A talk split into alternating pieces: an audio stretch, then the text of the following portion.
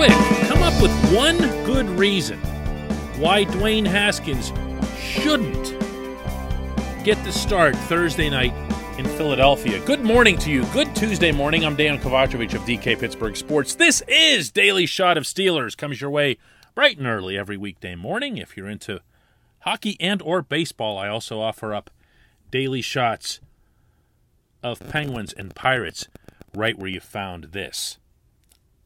I'm not going to overstate what Haskins has done in this camp, but I am going to try to portray it accurately. And as such, when you hear it, it might sound like I'm overstating it because he's been that good. Hasn't been perfect, hasn't really been tested when you get right down to it. The Steelers have had not even a handful of padded practices yet. We don't know, at least not in black and gold, how he can handle a real rush, how he can handle getting bumped, how he can handle the confusion that comes with all the various complex blitzes that modern NFL defensive schemes can throw at a quarterback.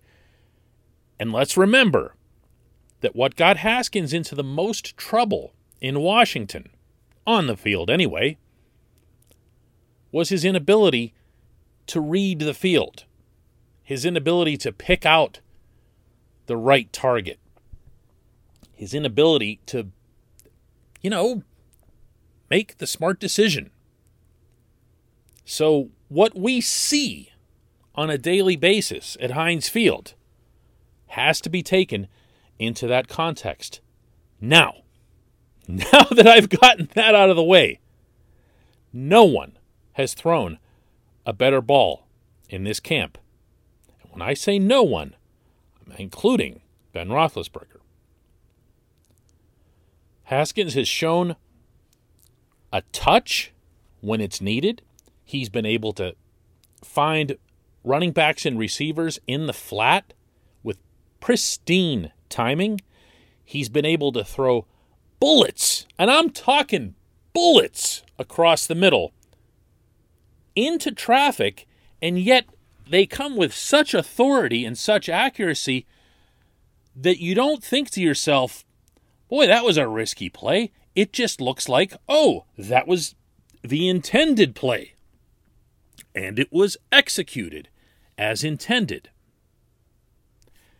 And if that's not enough, I am here to tell you that he's putting up by far the best deep balls in this camp. When he's seeing his guy going downfield, and I'm not talking about deep as in 20 yards turn around, I'm talking about bombs. He is putting the ball right under the receiver. All the receiver has to do is keep running and, you know, catch the thing. Overstating it? Sure, whatever. I don't care, you know, because the truth is, you're going to see, I'm going to see, and way more important than any of that, Mike Tomlin and the coaching staff and all the evaluators are going to see in preseason games what any of this means. But I'm not doing this show then. I'm doing it now. If I could tell the future, believe me, this would be a gambling show. As it is, you'll have to settle for this what I've seen to date has been very much worth an extended additional look. I would like to see Haskins get more action Thursday night in Philadelphia. Now, whether or not he starts or, you know, gets X amount of quarters or starts the second half or whatever it is, I'd like to see him take more snaps, whatever it is that that entails. If he starts, he starts, whatever. He's the one who has earned the extra playing time at this phase of training camp. He's been significantly better than Mason Rudolph, and he's been better than Josh Dobbs, who's had a pretty good camp. So, you know, put him out there.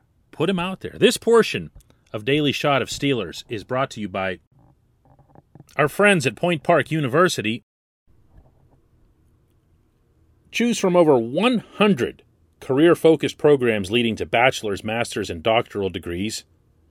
Choose how and where you'd prefer to learn, whether it's at the beautiful downtown Pittsburgh campus, whether it's online, whether it's a flexible hybrid format. Learn more about all of this at pointpark.edu. One more time, that's pointpark.edu. I hate to sound like one of the many, many people that's ready to throw Rudolph out to the curb. I'm not among them. I happen to have a memory that's a little bit longer than the past couple of weeks. And I remember that Rudolph went into a stadium in Cleveland at the end of the last regular season and performed pretty well and had had at least a healthy percentage of the nation at his back after that. There was a fair amount of sentiment in Mason's favor. I don't know that anybody was ready to anoint him the next franchise guy or whatever, but you you saw stuff. Maybe some of that was exaggerated in our eyes because we saw Mason throwing downfield and we hadn't seen Ben do that in a month and a half. But he was accurate. He was mostly poised. And and he I don't want to say he got the job done as they didn't win the game, but you know, he he didn't exactly embarrass himself out there. This is different though. This is different. I'm seeing Haskins do the kinds of things that you get excited about in pieces, in slices. Again, trying not to overstate this. When it comes to a yeah, I was about to say franchise quarterback, not franchise quarterback, number one quarterback, okay? Starting quarterback. He's doing those kinds of things. He's making passes that others can't make. He's hanging in the pocket. He's looking confident. He's moving better than most people seem to realize he can. I, I don't know where this knock comes from that he's some immobile presence back there. He was locked into a pocket position at Ohio State, and his time in Washington didn't really expand much on that either. He's got some uh, confidence to when he moves his feet, finds a spot, whether that's stepping up in the pocket or rolling out. And again, he'll just make the throw. There was a lot to criticize, legitimately, about his work in Washington. But you never heard anyone say, oh man, dude's just he's got no arm. You know? Uh, he's got no ability to throw the ball. It's the exact opposite. This is what this is what this guy is all about. And he's doing it in a way in certain drills, 2-minute drills, uh, goal line drills where he looks like he's just in command. I don't know if it's real. All I know is that I'd like to find out. Let's see it. Put him on the field in Philly. Let him play. Let him play. When we come back, just one question.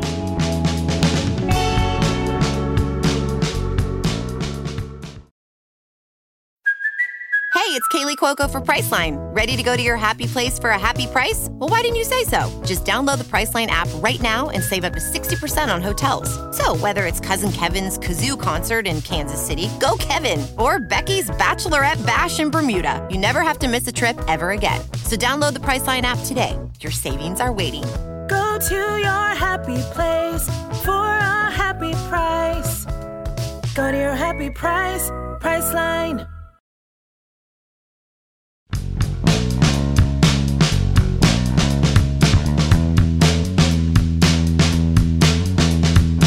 Welcome back. It's time for just one question. That's brought to you always on this program by the personal injury law firm of Luxenberg, Garbett, Kelly, and George, LGKG. They represent people who are hurt in car accidents, who've filed for workers' comp, who need help with medical malpractice claims. The attorneys at LGKG have been designated super lawyers for over 15 years. That's a real thing, capital S, capital L. Super lawyer designation is reserved for the top 5% of all attorneys in Pennsylvania. That's that's the real deal. Learn more about them at lgkg.com or by calling 888-842-5454. Today's just one question comes from Matt Hanford who asks, "How do you think Juju Smith-Schuster now fits into a team planning to prioritize the run?" And with a bench packed with wide receiver talent, his re signing was mostly heralded as good news, but I'm struggling to see the logic with Najee Harris and three other quality wide receivers. You know, Matt, it's a good question, even if it's a touchy topic. Because here we are now, all this time later, and you didn't even mention the two pass catching tight ends in Eric Ebron and Pat Freiermuth. And there's a lot of talent at the skill positions. Lots and lots and lots of it. Now, how does Juju fit in with a running offense? That isolated is an easy question to answer because Juju is their best blocking wide receiver, and I don't know that it's close. He's really, really good at it. He's really diligent at it and he really kind of likes it. I'm not just saying that because of the one time he bowled over Vontaze Burfict. He just seems to enjoy that component to the game. He's got some Hines Ward to him. Some. So that's how he fits in. Juju is a, a team first player when he's on the field and focused on actual football. He really is, and don't take that away from him. But, but, my goodness, hate to keep coming back to this because Juju still did come as a relative bargain at one year and $8 million. But, yeah, that. Think about what you could have had in terms of offensive line help, what you really, really need.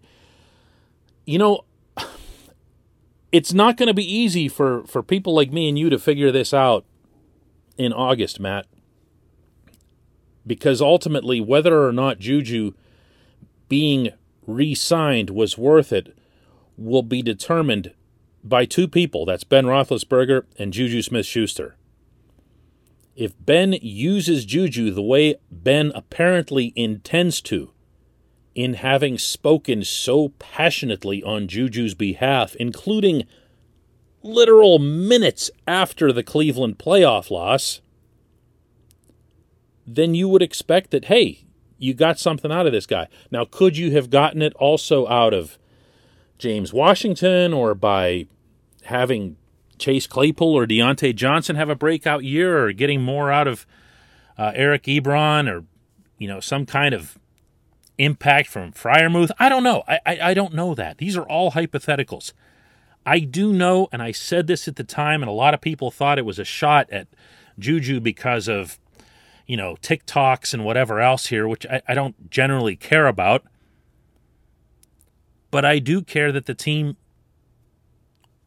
was and remains as close to the cap as it is, and still is just, you know, waiting on multiple answers on that offensive line when you could have put forth that money or some of that money toward at least addressing one, one more of those positions. I like the Trai Turner signing. I'm okay with that.